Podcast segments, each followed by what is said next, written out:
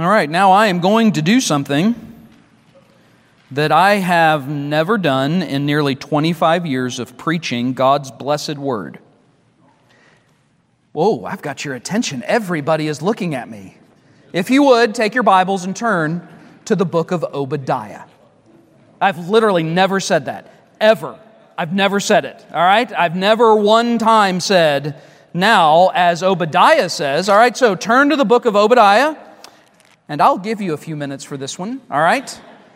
There's no shame in looking it up, all right? Uh, if you need to look it up and find a page, uh, he is tricky to find because Obadiah has no chapters, all right? It is only verses. There might be some who would quibble with me on this, but maybe I'm just a purist. So, if you are going to quote the book of Obadiah, say you wanted to quote Obadiah verse 10, you don't say Obadiah 110. There is no one, all right?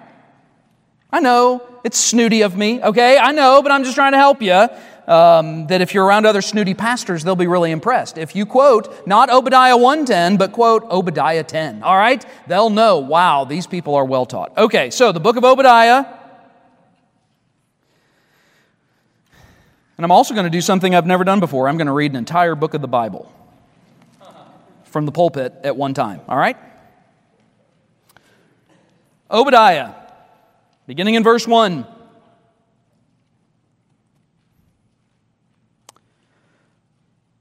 The vision of Obadiah. Thus says the Lord God concerning Edom. We have heard a report from the Lord, and a messenger has been sent among the nations, saying, Arise, and let us arise up against her for battle. Behold, I will make you small among the nations. You shall be greatly despised. The pride of your heart has deceived you. You who dwell in the clefts of the rock, whose habitation is high, you who say in your heart, Who will bring me down to the ground?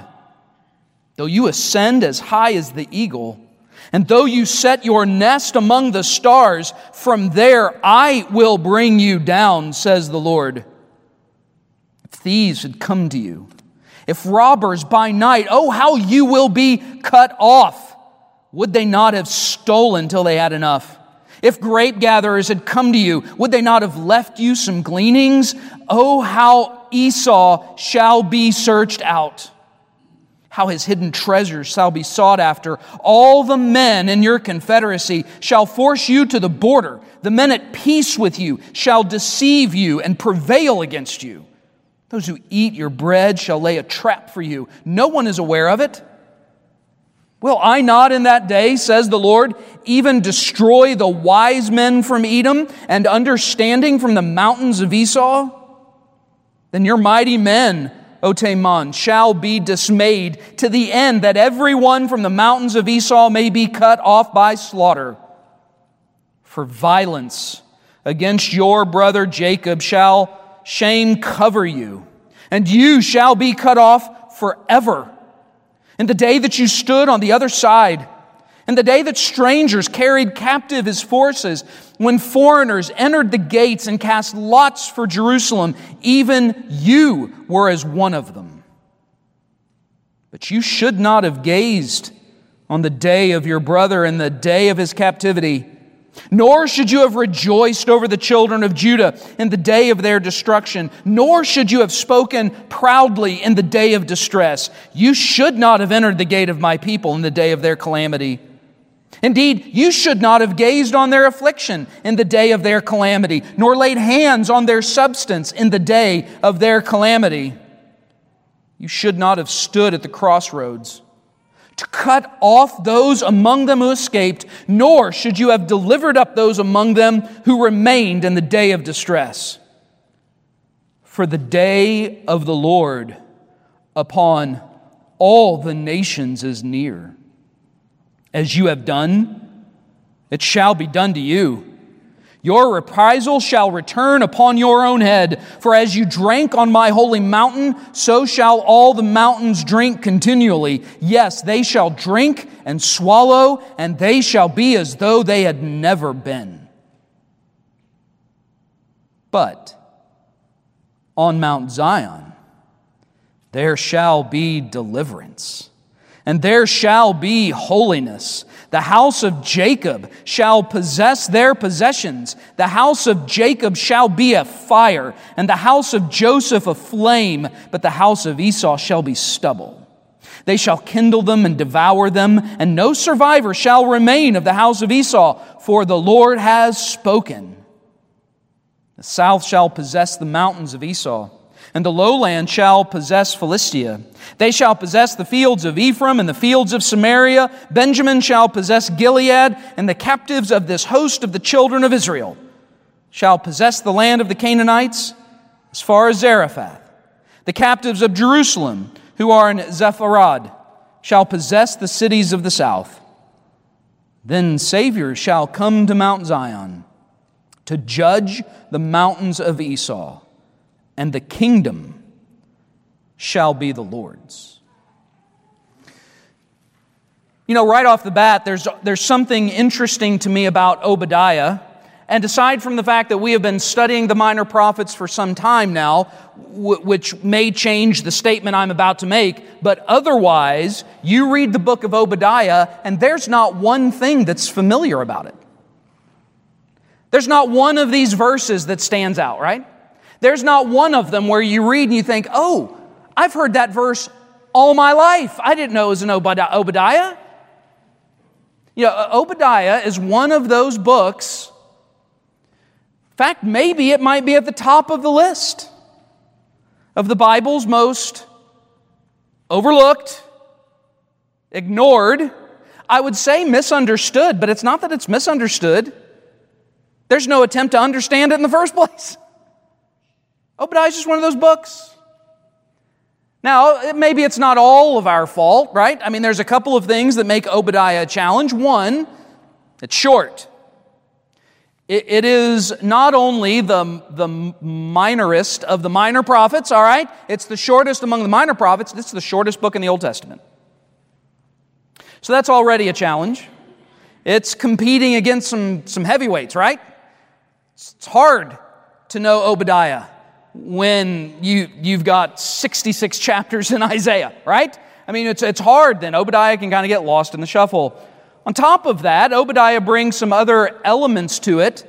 Well, really, I should put it this way Obadiah brings some uncertainty with it. There's a lot of elements that we don't know about its background, as we'll kind of look at it for a few minutes tonight that, that also can make it tricky. It's historic setting. I think we can discern, but, but even in terms of who is Obadiah and, and, and then on top of that, it, you know, it continues this theme of, of judgment, but we see specific references to judgment against Edom and Esau. Maybe we have some trouble understanding what exactly is Obadiah getting at. In fact, here I read one commentator, I thought it was clever. Here's how he put the book of Obadiah. He likened Obadiah to the location of the spleen, the meaning of Wi Fi, and the capital of New Hampshire. We all know those things are out there. We just don't really know much more than that, right? I know I've got a spleen. What does it do? I don't really know. Where's it located? I don't have any idea.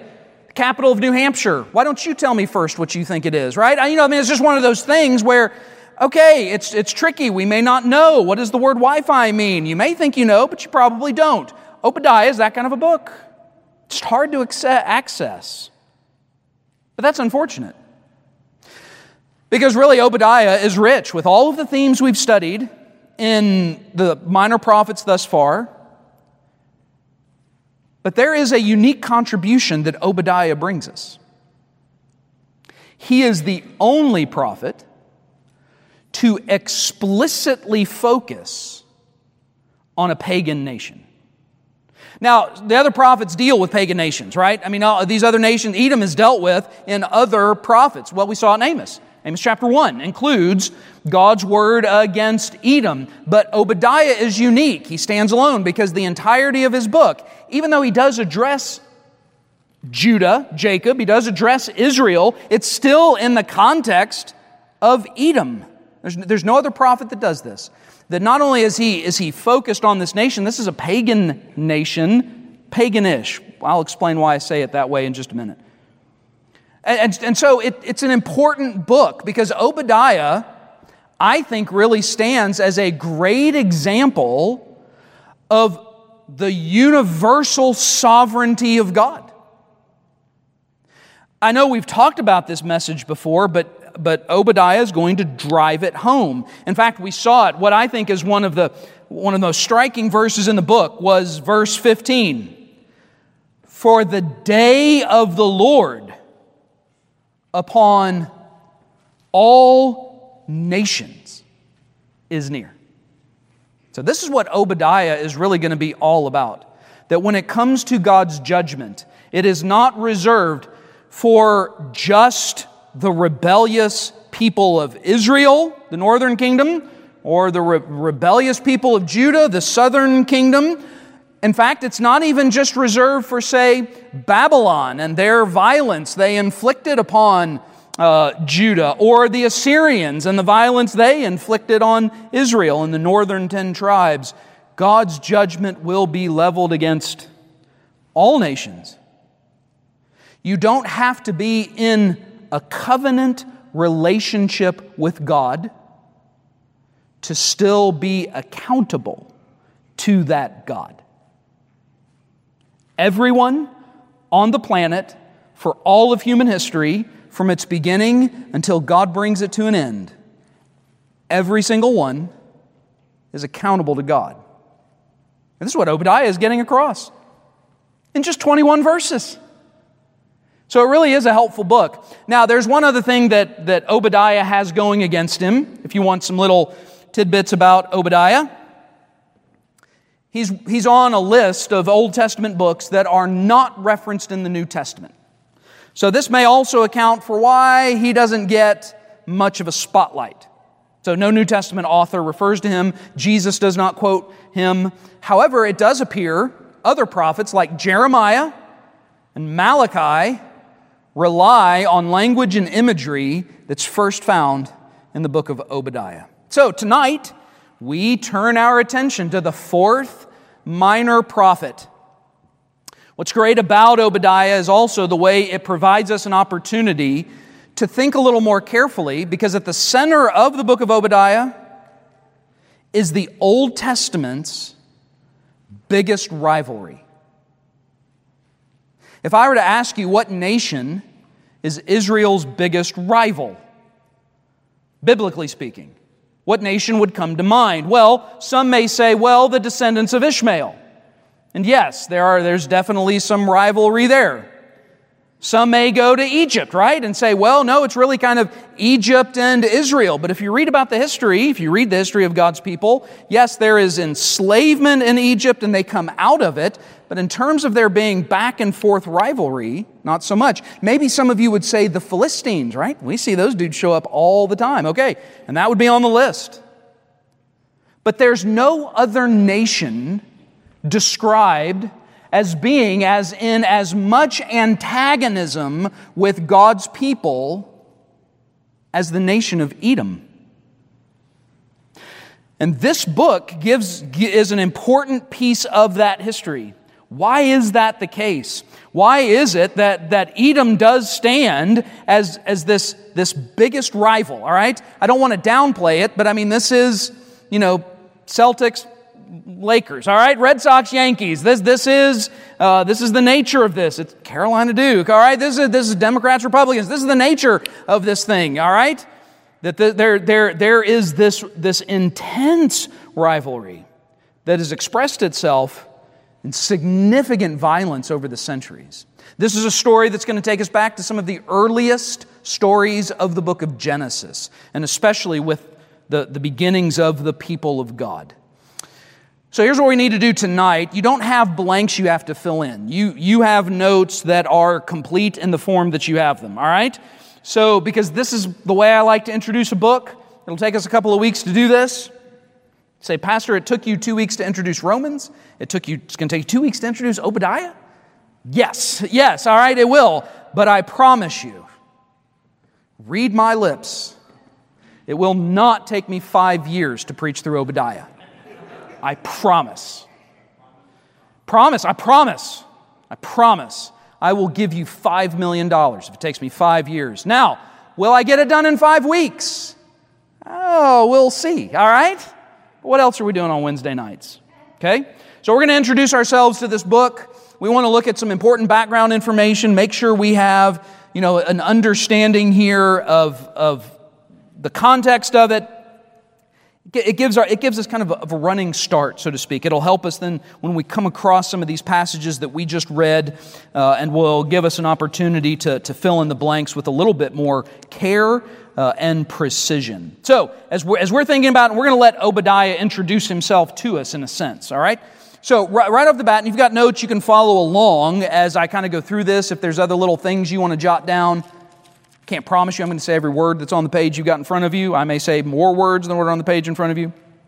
So if you want to jot those down, you certainly can. So the first thing we want to address who wrote the book? All right, okay, so what does it say? Well, it says in verse 1 the vision of Obadiah.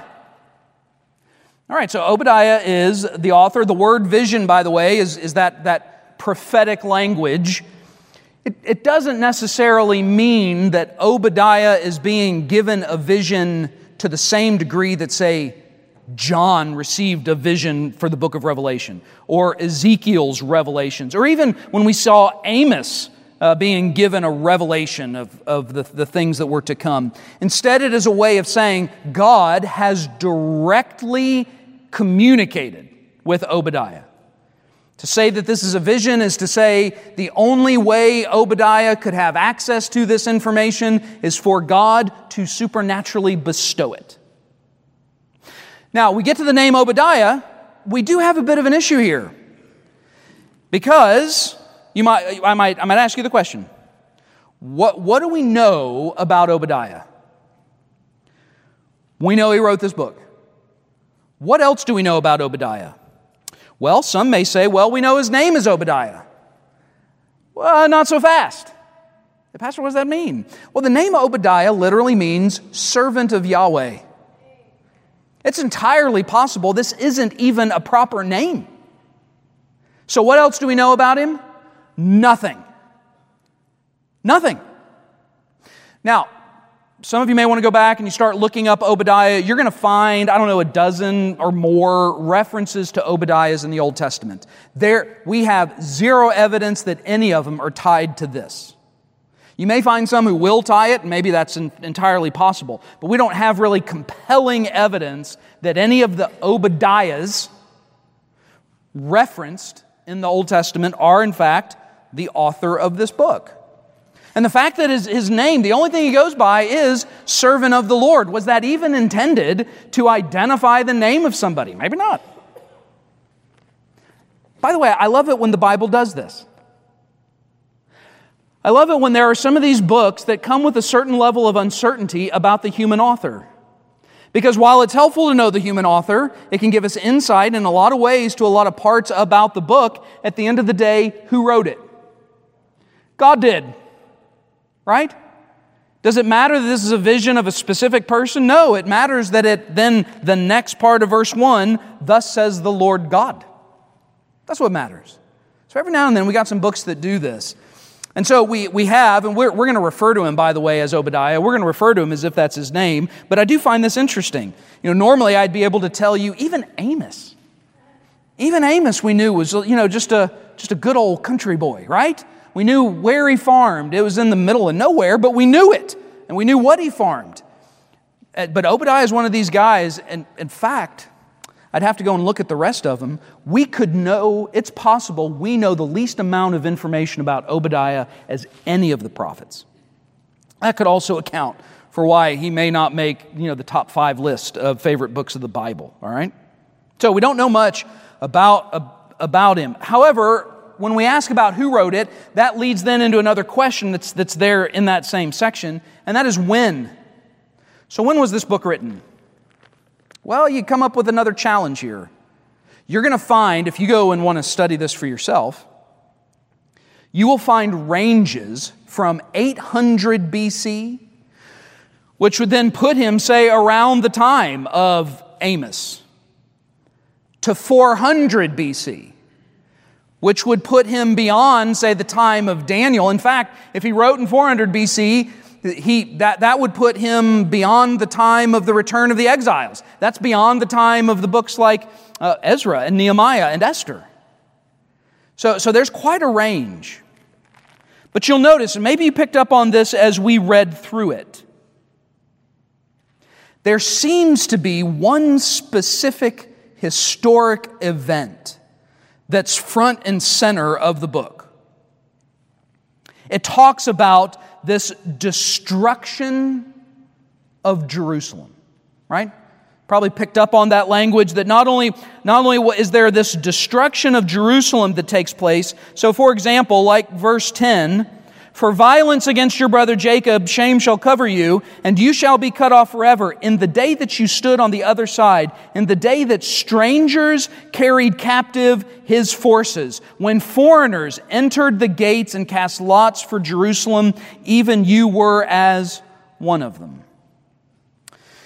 Now, there were definitely times throughout Israel's history that, that there were attempts to invade Jerusalem, but there's one that stands above all the others. And that's the invasion by the Babylonians in 587 BC. It, it's, this is the one that's, that's uh, the, the focus of a lot of the prophetic material. Uh, you know, we have a number of prophets who foretell the coming destruction to come upon Judah at the hands of the Babylonians. They're, they're going to charge in and be God's instrument of judgment for their sin. We know that happens in 587. Nebuchadnezzar comes in and burns and kills as he comes through the nation. We know he practically burns Jerusalem to the ground. We know that the temple is practically dismantled. And on top of that, he takes the youngest, brightest, and best of the nation back to Babylon, right? Shadrach, Meshach, and Abednego, all right? These guys, Daniel, these, these guys then get taken back. So it sounds to me like Obadiah is referencing this event. Again, there, there could be some other historic events, and I wouldn't necessarily be tied to it, but to me it makes the most sense that this is the event that he's talking about. So, how does that help us? Well, that means, given the language he's writing in the past tense, it seems best that to understand Obadiah as writing right after the fall of Jerusalem. So, I put a date, it's it's not mine. I've read other commentators that would concur, though there are others that disagree, about 586 BC. And you say, well, Pastor, that seems really specific for not knowing the dude, all right, not knowing who he is, or not. Okay, the other thing that we can tell from this book is that it foretells the utter destruction of Edom, but that has not yet happened, right? So, it, it has to be sometime after the fall of Jerusalem, but we do know that in just a few years after the fall of Jerusalem, Babylon, and Obadiah foretells this, by the way, Babylon is going to turn on Edom and devour her, basically. So, it seems best then to, to see Obadiah as being written 586, 585, somewhere around in there because this, this I think is the best historic information for what's behind the book. All right, so now so we know who wrote it, Obadiah, though we don't really know much else about it, other than it seems to be during, right after uh, Jerusalem's destruction at the hands of the Babylonians. So to whom was it written? This is the next part of your notes. Well, go to the next part of the verse. Thus says the Lord God concerning Edom. And it has this little interesting parenthetical statement. The New King James sets it off with parentheses. We have heard a report from the Lord, and a messenger has been sent among the nations, saying, Arise and let us rise up against her for battle. So that's an interesting statement, and we'll get into it as we get into these verses and kind of unpack them when we do the more expository portion of the, you know, each of the sermons coming up, going through each of the verses. So it's giving us a little bit of detail here. Whatever's going on, we're at a period of time where God is now going to call on other nations. He does this He uses other nations as instruments of judgment. And it very specifically is saying God is sending out a messenger to stir up the nations against Edom. So, Edom is the focus. The entire message is directed at this one nation. Now, I, I, I, don't want to assume that you don't know who Edom is, but this puts me in a tricky place because I don't want to assume that you do know who Edom is either, all right? So it's there on your notes. Some of you would be aware, and in fact, you can probably pick it out from context clues. Edom, the Edomites are the descendants of Esau. All right. So we, we know then that the, the beginning of this struggle goes way back. Now, in terms of the name Edom, you might wonder, well, how do descendants, why are they not Esauites, right? Well, so the name Esau, there's a bit of a play on the name of Esau with the word Adam, which means red. And you may recall there are two elements of Esau's story that are significant. When he's born, apparently he wasn't one of those babies that came out and you, you thought, oh, he's adorable, all right? No, instead, he's hairy and red. All right, okay, so, you know, some babies aren't, all right, some babies can be ugly. All right, so apparently Esau was an ugly baby and was red. But then, what else did he do? He sold his birthright for stew, specifically lentil stew, specifically red lentil stew. And the word shows up in the Hebrew, that same word. So I already find it interesting that you have an entire nation that's named after a guy who was kind of ugly red in color, all right?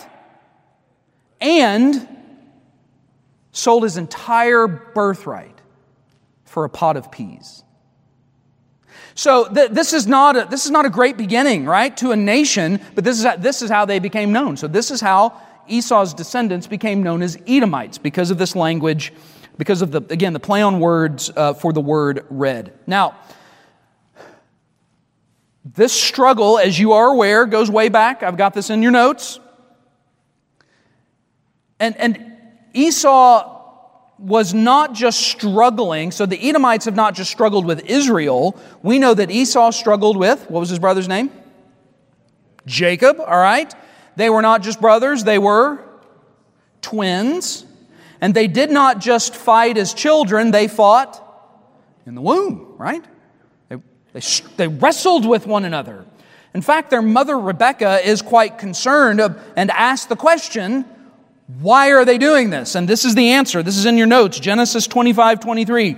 Two nations are in your womb, and two peoples born of you shall be divided. The one shall be stronger than the other, the elder shall serve the younger. Again, it's not an auspicious beginning, right? I mean, that this, this, is, our, this, is, this is kind of foreboding the way this is told they, they, they start out wrestling, and we know that there is then contention. So he's, Esau is then tricked out of his birthright by his brother Jacob. He's then also swindled out of, or cheated, deceived out of, the blessing of the father on the firstborn, right? And we know that in that story, when, when Esau finds out that Jacob has not only now stolen the birthright, but stolen the firstborn blessing with the help of his mother. So Esau, pun intended, sees red. All right? Okay, so Esau has one thing on mind death, violence. Jacob has to flee. And we know the story of Jacob and what he goes through, right? Uh, you know, working for years for one wife, uh, switcheroo on the wedding night, one of the Bible's weirdest stories, all right? And then has to go another seven years to get the wife he wanted. All right, so we, while we know all that's going on, but we also know eventually Jacob is confronted by Esau, right?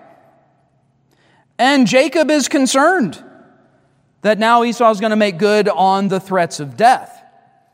By the way, you go back and read those stories, you'll find Jacob is not the guy. You, you don't, you don't want your daughters and granddaughters marrying Jacob, all right? Okay? Now, God's going to change him. But until this time, Jacob is a deceitful, uh, lying, conniving man. So much so that when he hears Esau's coming, do you know what he does?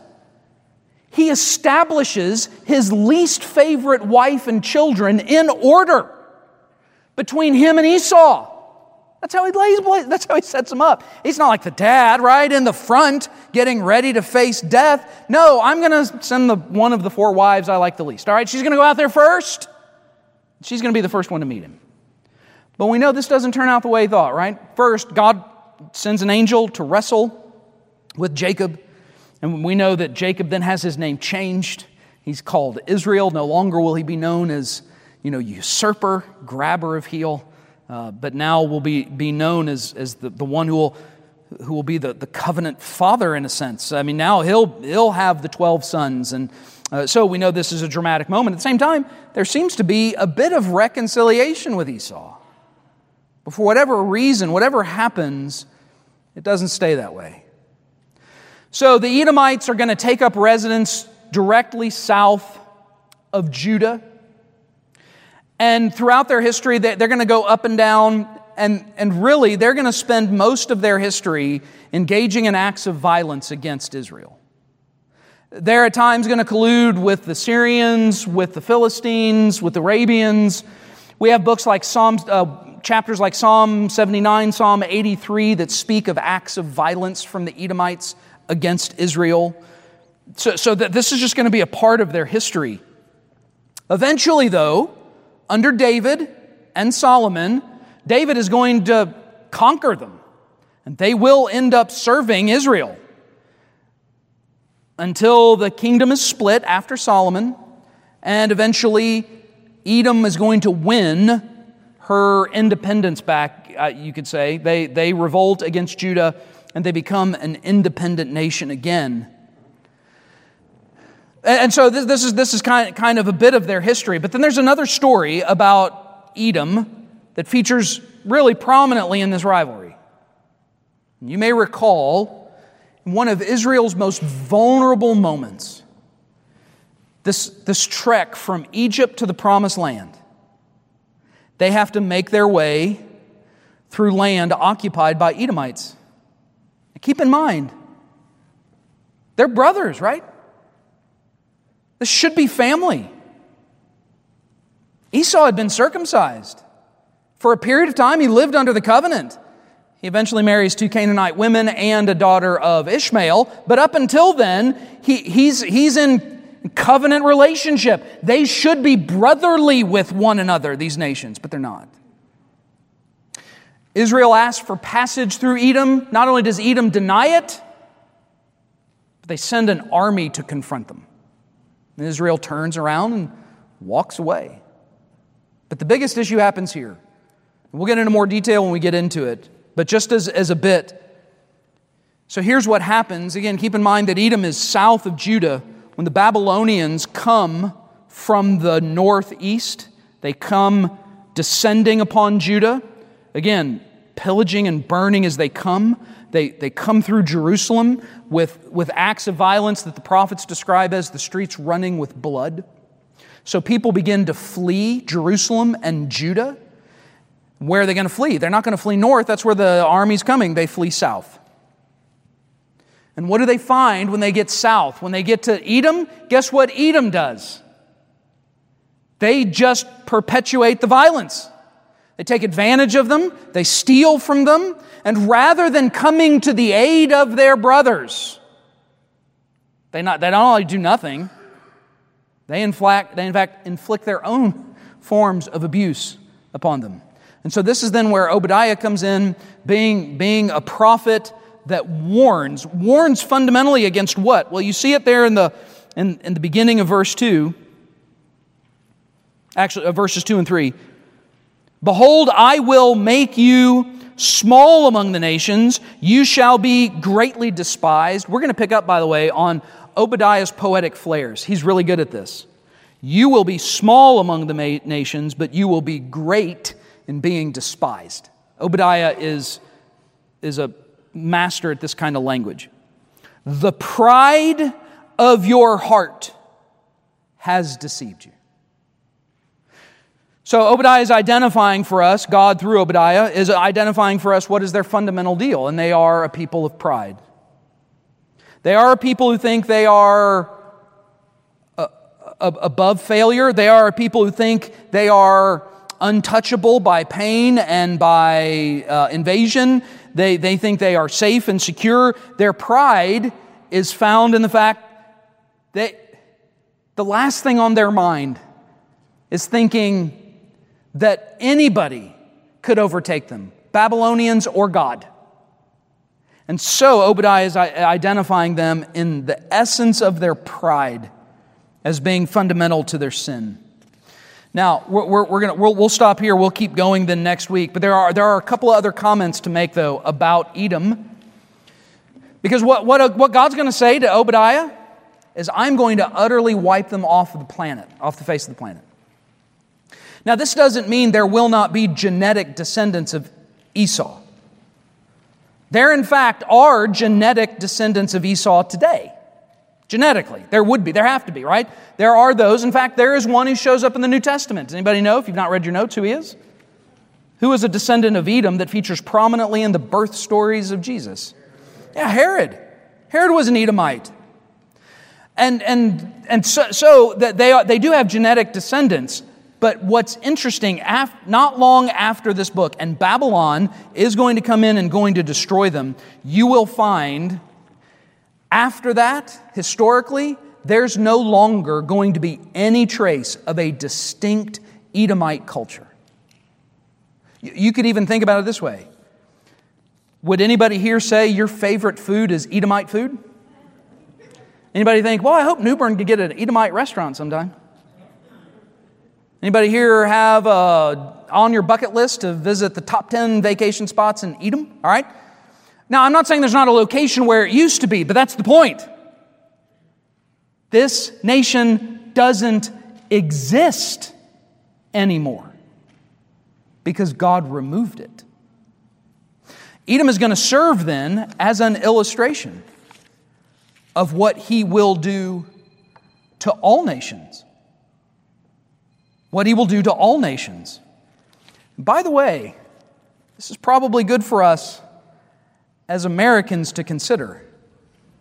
Well, I don't know if I should say this, but I'm going to, all right? You do know the day will come in that day when the day of the Lord comes.